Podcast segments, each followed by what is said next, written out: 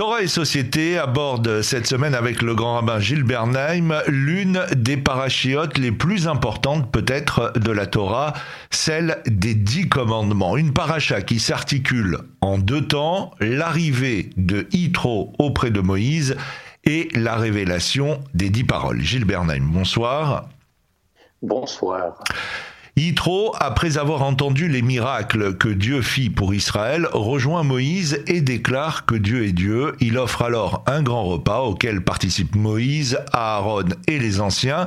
Lorsqu'il voit le lendemain que Moïse doit s'occuper personnellement des problèmes de chaque juif, il lui suggère de nommer 70 hommes de confiance qui l'assisteraient dans son travail.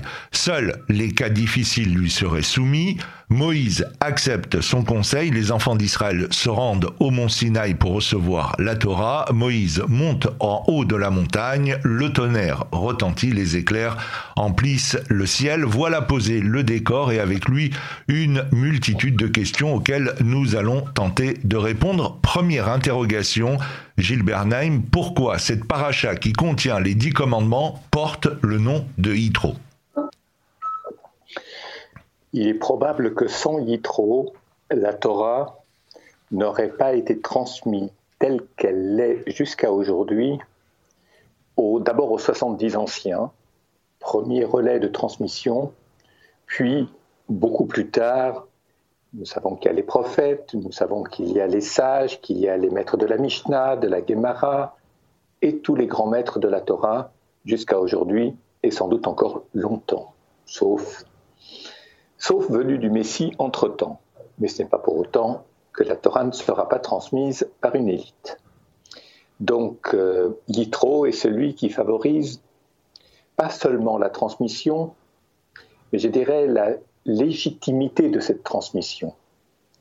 Parce qu'à partir du moment où le pouvoir est trop concentré, le pouvoir de transmission est trop concentré sur quelques personnes, voire sur une seule personne, grand est le risque de voir le peuple ou bien s'écarter parce qu'il ne comprend pas à hauteur de sa propre capacité d'entendement ce que le maître veut transmettre, ou bien il adore, il adule, il sacralise le maître, et nous basculons dans ce que l'on appelle l'idolâtrie, l'idolâtrie des hommes.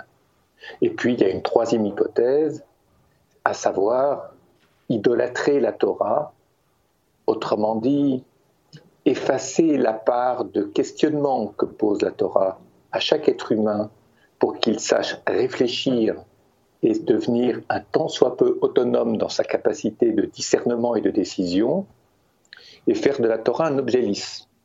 On y croit et les choses deviennent magiques. Autrement dit, la croyance conduit à des résultats rapides, visibles et je dirais d'une redoutable efficacité.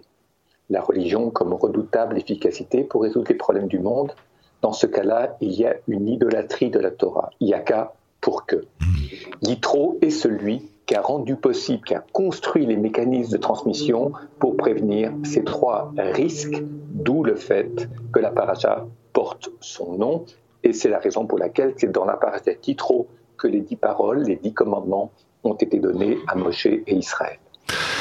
Rachi euh, explique euh, que Yitro avait sept noms. Le vav du nom de Dieu ajouté à son nom est aussi à mettre en parallèle avec les six grains d'orge que Boaz offre à Ruth en allusion aux six enfants merveilleux dont elle sera la source, qui représente la forme même d'Israël, le trait droit, le lien et conscience, le maintien entre le haut et le bas. Le Sefer Abaïr euh, a une très belle image pour définir Israël, les pieds dans la glaise et le front tendu vers le ciel. C'est l'image de l'arbre.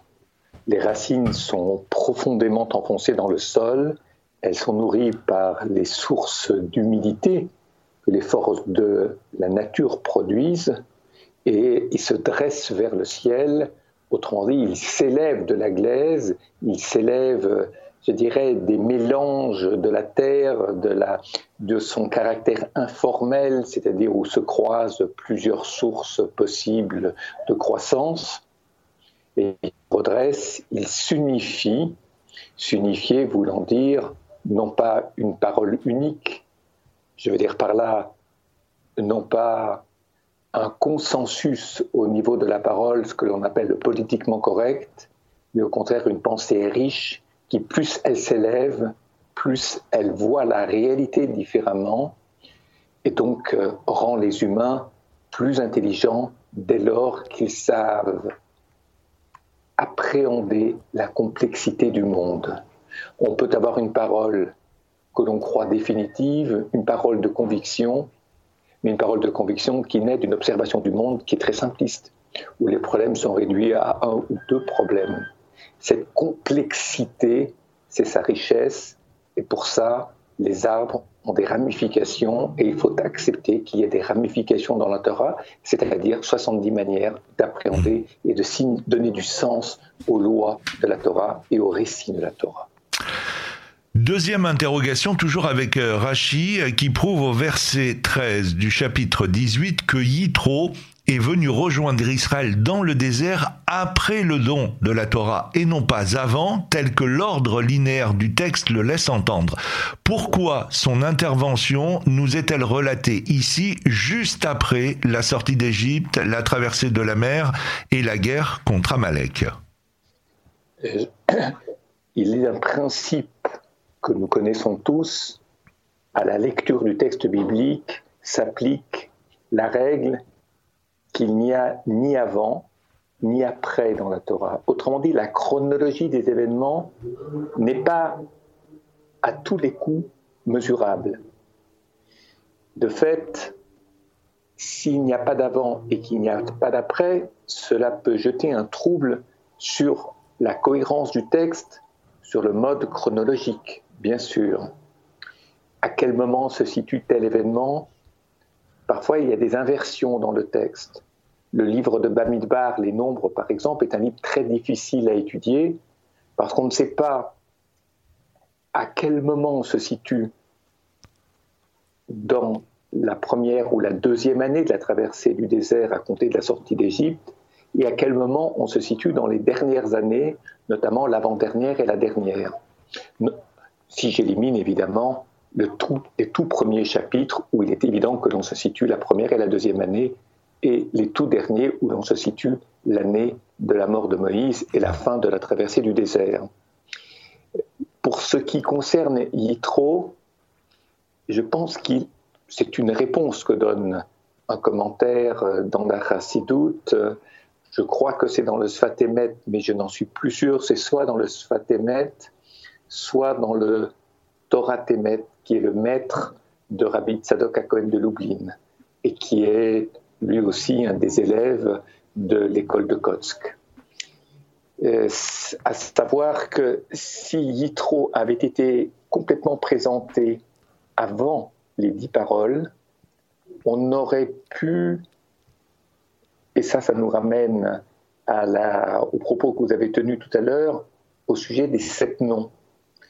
Yitro a plusieurs noms, et des noms qui lui ont été donnés à des moments différents de sa vie, dès lors qu'il vivait sur un mode idolâtre, mais il a testé toutes les idolâtries avant de suivre Moshe Rabbeinu et de le conseiller.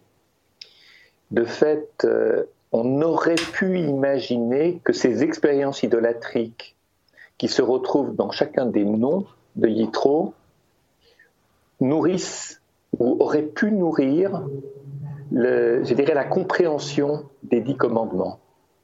À savoir, est-ce que les dix commandements ne sont pas influencés, ou le contenu des dix commandements n'est pas influencé par quelque chose qui relève de l'idolâtrie, mais du fait que le personnage est sympathique et qu'il vit en empathie avec Moshe Rabbeinu et Israël, ne fait-il pas entrer à son corps défendant des intuitions idolâtres dans la lecture et la compréhension des dix commandements tels qu'ils ont été formulés au mont Sinaï.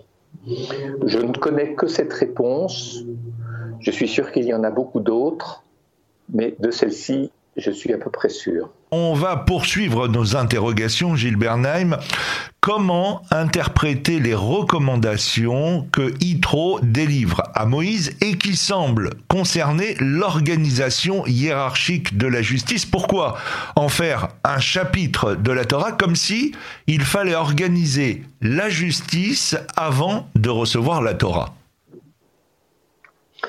Mais vous savez, organiser la justice, ça donne l'impression que c'est l'organisation de la vie des tribunaux, euh, la jurisprudence, euh, les châtiments. C'est plus que ça, en fait, ce à quoi Yitro a contribué. Lorsqu'on parle de justice, de mishpat, on parle aussi de faire la paix, rendre possible une pacification des relations. Le but de la justice n'est pas de privilégier un et de détruire l'autre. Le but de la justice est de rapprocher des gens qui sont en conflit pour qu'ils puissent à nouveau se parler. Alors cela ne peut se faire qu'avec des sanctions qui réparent les préjudices ou qui sont censées les réparer.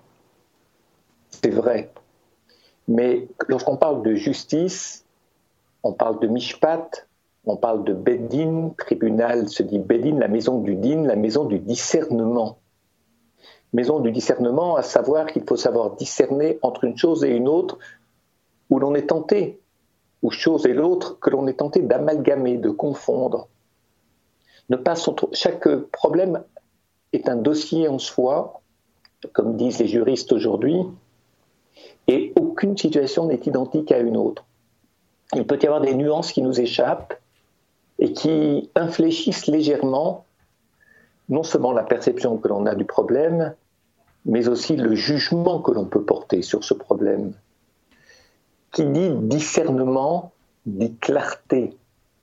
Et de fait, euh, il faut avoir l'esprit clair, il faut savoir se distancier un tant soit peu de la réalité pour l'observer sous tous les angles ou sous des angles divers avant de se prononcer.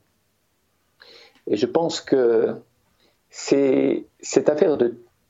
On parle toujours de l'organisation de la justice comme si c'était la mise en place des tribunaux. Il y a plus que ça.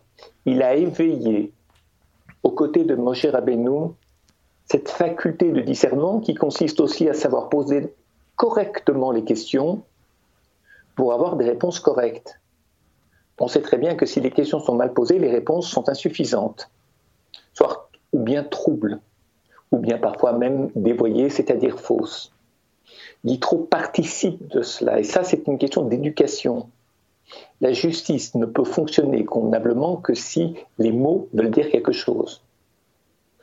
On peut s'enfermer dans le déni et se considérer, alors qu'on est coupable de quelque chose, comme totalement innocent parce que ça ne nous concerne pas, ou la manière dont l'autre fait le rapport rapport fait le récit des choses, des événements qui se sont passés et qui ont posé problème, était, je dirais, presque une fiction, quelque chose de, qui relève de l'imagination de ceux qui se plaignent, mais ne se conformant pas à sa réalité. Si on n'arrive pas à rapprocher les langues de la victime et du bourreau, le monde se coupe en deux, et cela nous l'avons connu depuis Cain et Abel, et bien au-delà dans le texte biblique.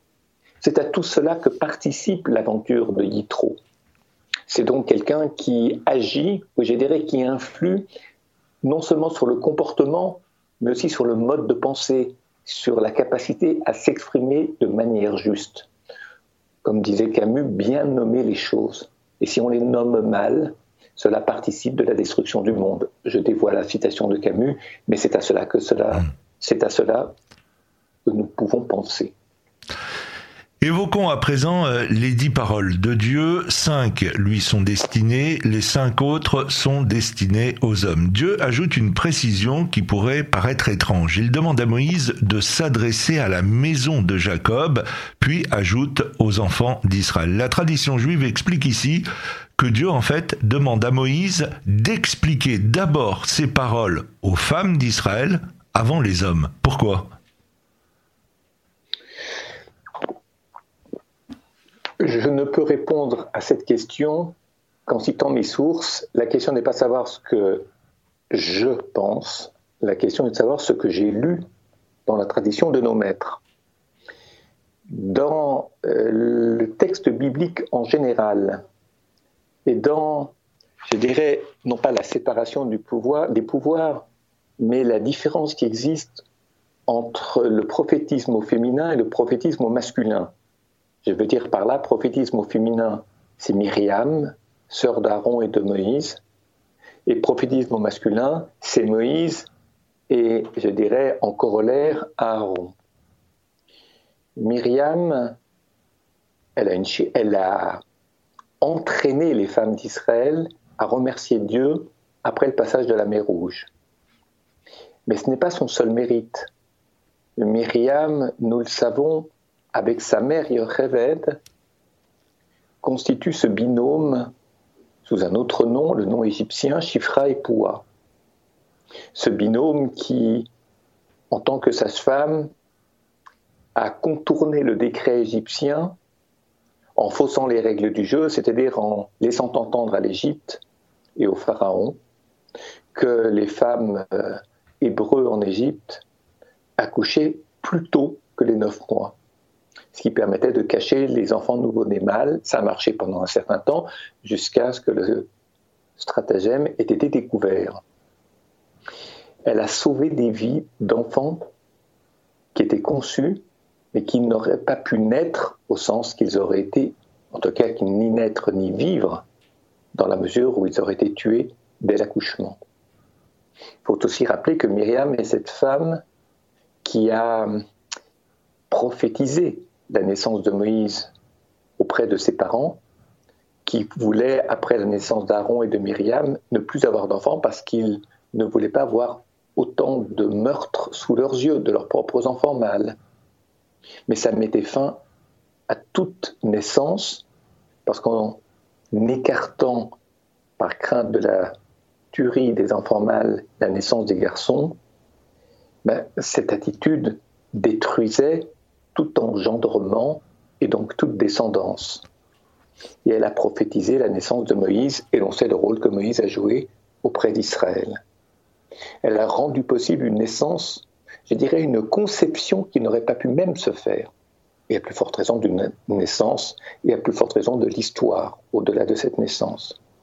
Et on comprend mieux à partir de cette observation pourquoi Myriam est très associée dans le Midrash à la capacité d'écoute, c'est-à-dire à une capacité chez elle à parler à la juste mesure de la capacité d'écoute de ses interlocuteurs. Parce qu'elle savait parler aux enfants, du fait qu'elle avait sauvé des naissances, qu'elle avait rendu possible des conceptions des naissances d'enfants, eh bien, les enfants le lui rendaient bien. Je dirais qu'elle était une excellente communicatrice auprès de cette sphère qu'on appelle les enfants. Les adultes qui savent parler aux enfants parlent également aux adultes à la juste mesure de leur capacité d'écoute et d'entendement. Et pour répondre à votre question, à partir du moment où, sous couvert du prophétisme de Myriam, on appelle, je ne dirais pas le genre parce que ça a pris un autre sens aujourd'hui, cette sphère que l'on appelle le féminin, je ne parle pas que des femmes, mais il y a des hommes aussi qui ont une dimension féminine en eux, qui sont plus artistes, plus poètes, qui ont une vie intérieure riche, une vie religieuse, une vie profonde, et pas seulement faite de décisions, d'actions, de gestion du monde. Bien cette dimension, elle est indispensable pour que Moïse, qui est plus un exécutant, c'est-à-dire qui prend la parole divine et qui incite le peuple à exécuter, encore faut-il que cette parole soit audible pour le peuple. Et c'est Myriam qui, sachant parler à tout un chacun d'Israël, je l'ai dit à l'instant, facilitait chez le peuple, chez chacun du peuple, une bonne écoute de la parole de Moïse, ce qui peut aider à comprendre la raison pour laquelle Beth Yaakov est placé en premier dans l'ordonnancement du texte. Alors, je Beth Yaakov étant la dimension féminine dont nous avons parlé, mais vous l'aviez compris. Mhm.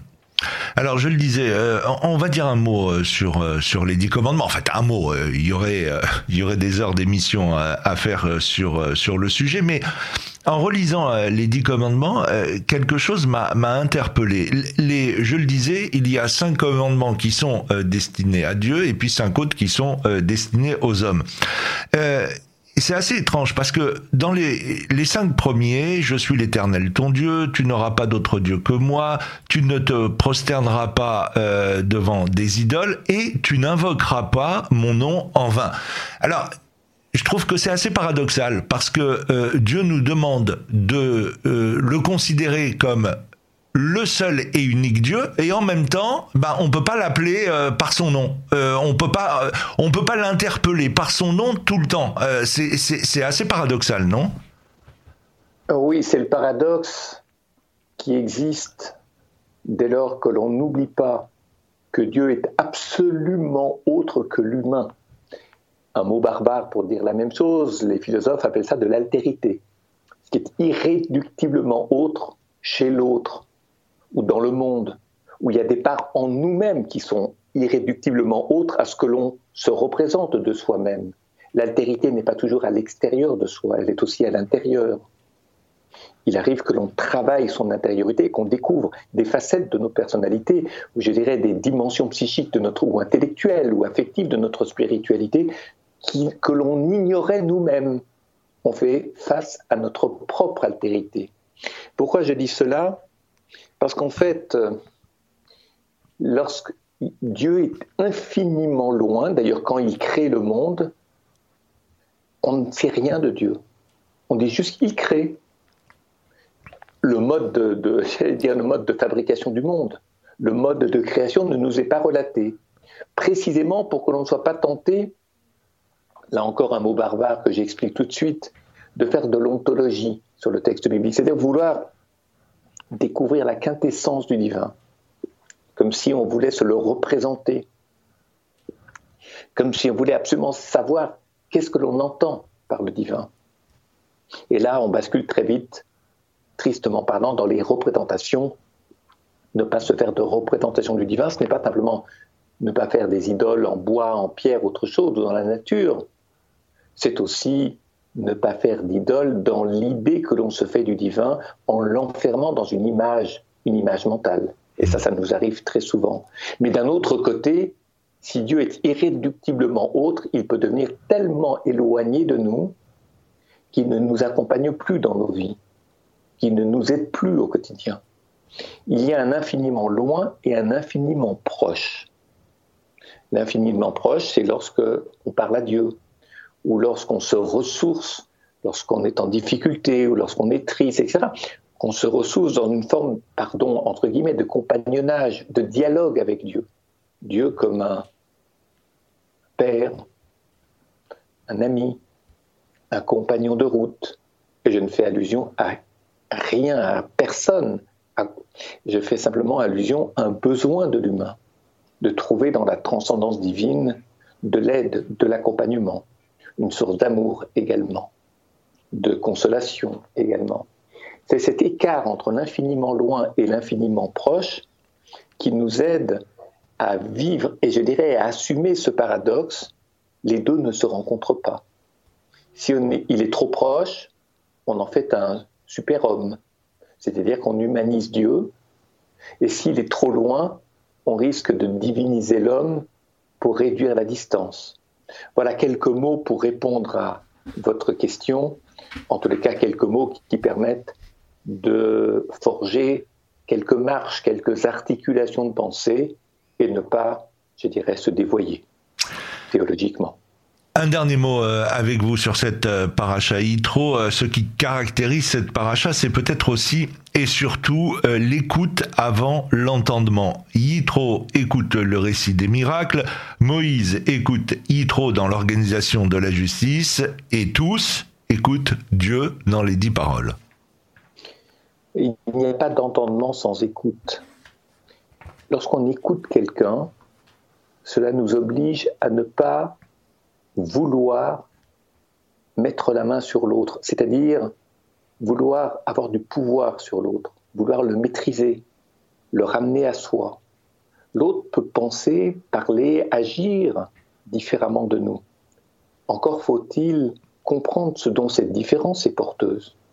Encore faut-il savoir écouter cette différence avant de la juger et parfois de l'exécuter par des paroles cinglantes lorsqu'elles ne nous plaisent pas.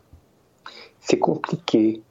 Savoir écouter, c'est savoir faire, avoir un espace en, nous pour accueillir ce qui est autre que nous.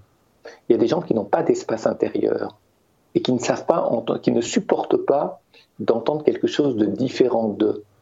On ne peut avoir de discernement, c'est-à-dire juger ce qui est bon ou ce qui n'est pas, qu'à partir du moment où l'idée que l'on se fait de ce qui est autre que soi est suffisamment claire dans sa complexité, dans sa richesse, ou dans son absence de complexité, ou dans son absence de richesse, pour que l'on puisse en faire un bon usage. Savoir écouter est une forme d'humilité. Il y a des gens qui ne savent pas écouter. En fait, ils ne vous écoutent pas. Et lorsqu'ils font semblant d'écouter par, par politesse ou courtoisie, ils savent déjà ce qu'ils vont répondre, quoi que vous disiez. On est mal parti, comme on dit.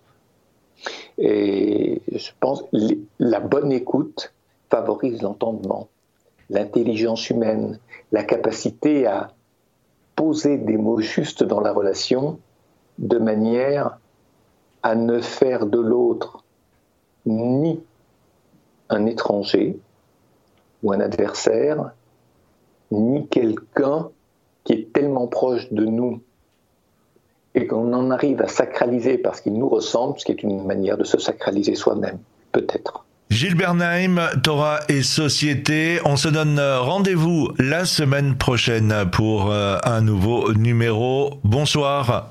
Bonsoir.